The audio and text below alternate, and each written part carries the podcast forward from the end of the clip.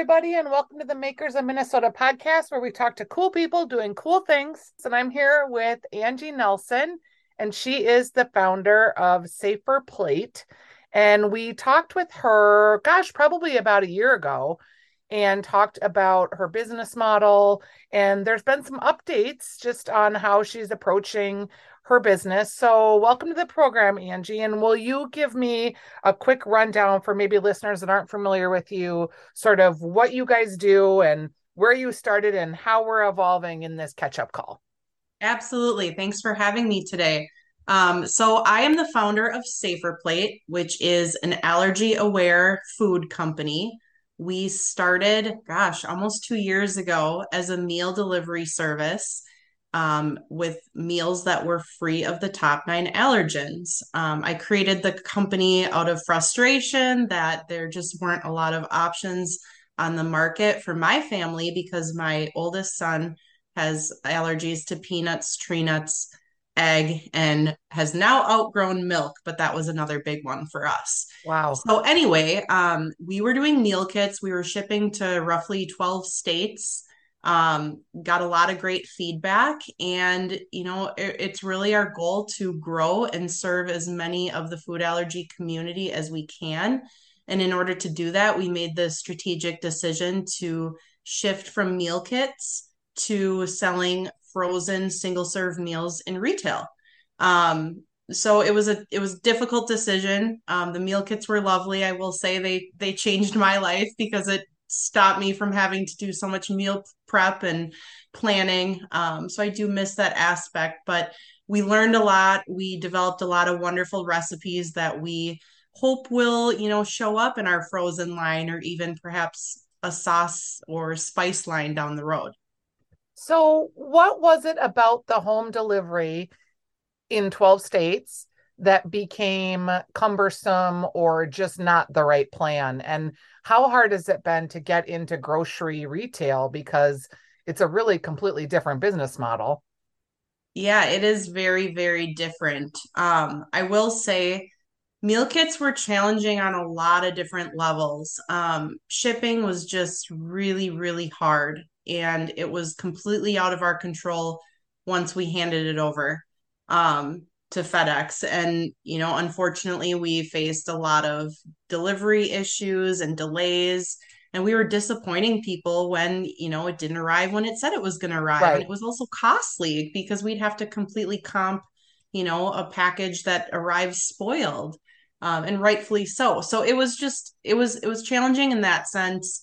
Um, I think another aspect of the challenge was also, It's, it was costly to continue to develop new recipes and photograph them and write the recipe, print the cards. I mean, the list goes on, just to keep, you know, customers happy and, and used to that um, variety of meals that other meal kit services provide. Right. So it was on a couple of levels. And then we also dealt with a lot of people that were reaching out in states that it, it just wasn't possible to ship to them, and we were disappointing people there too. So Um, on the frozen side, this really gives us a chance to expand a lot more quickly. Um, we are working with a distributor, and, you know, honestly, the feedback has been really positive so far. And I think that's just a testament that there really isn't anything like it in the frozen space, um, which is exciting, because it does feel like a new category that's emerging. And you can even, you know, walk down the aisles of your frozen section, and you might see some allergy friendly foods, but a lot of them are plant-based or produced in a facility that has allergens, or they might not be completely top nine free. So that's where Safer Plate is really unique. And we've been, like I said, um, stores have been really receptive and excited about our product. So tell me, give me like your top five sellers, just so that people have a sense of like what they would be getting.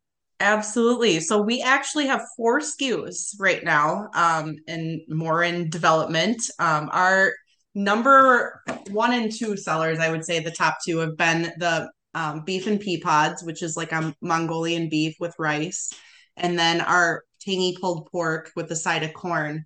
Um, and I think, you know, our chefs have really knocked it out of the park with those, because I think anybody would enjoy those meals, whether you have food allergies or not.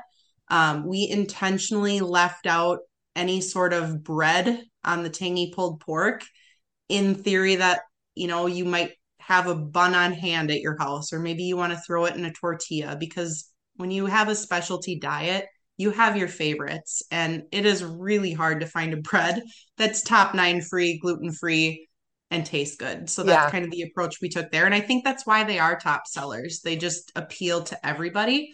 Um, and then next up would be our chicken Alfredo rotini with a side of broccoli. Um, this is actually my son Jack's favorite meal, and it's kind of cool because he doesn't have any food allergies. Um, you know, they, they really did a nice job on that one, making it really like creamy and delicious. And I will say we, we were featured on Twin Cities Live, and Kelly got to taste it, and she's like, that chicken does not taste microwaved. And it's right. true. Like, it's really good quality meats. And then lastly would be our cheesy rotini. And I think this one's been at the bottom more so because there's a lot of, uh, you know, options now for mac and cheese in a box that are vegan or gluten-free. Um, so there's just more options out there, which I think makes it our least best seller. So when people go to find you, they look in their freezer section, and what stores are you guys in currently? So right now we are in, well, we're going to be in roughly one hundred stores by April. Okay. Um, we're primarily in Lund's and Byerly's. So we're in twenty-six stores there. We're in, we're in six Hy-Vee stores in the Twin Cities. We are also in Valley Natural Foods, um, Macintos, and then um, Kowalski's is getting our product next week. So we'll be in all eleven stores there. And then in April, we're going to be in Festival Foods. And Safer Plate is the brand. When people, oh, wait, did you rebrand it? I, yeah, so that is another big update coming. Um, so we actually had a little bit of challenge when we were shifting over to the frozen side. You'll notice that in stores right now, our packaging reads S Plate. Yes. Um, and the background on that is the U S D A would not allow us to brand our product as Safer Plate because they thought it implied that we were saying we were safer than any other U S D A, um, any other U S D A. Uh, why am I drawing a blank to what I'm trying to say here? Inspected um, food. Inspected foods. Thank yeah. you. Um, so anyway, we were really in a time crunch. We had to send it to the printer like the next day to get to our distributor. So we said, let's just call it S Plate. We thought, you know, we've already kind of built this brand. Hopefully our customers will still recognize it. Um, and, you know, we've sat on it for a few months and it just wasn't growing on us. We just don't love the name. Um, so we are going to be changing it to Liam's, which is the name of my son that the company was inspired by. So changing it to our why. You know, and, and that's kind of that. common in the frozen food space, right? Because we had Totino's, we have uh, Leanne Chan's, you know, like that is in that space really a common thing to name it after someone or something that people know. So that's fun. How does Liam feel about being a brand? He's very excited. He, yeah, he thinks it's pretty cool.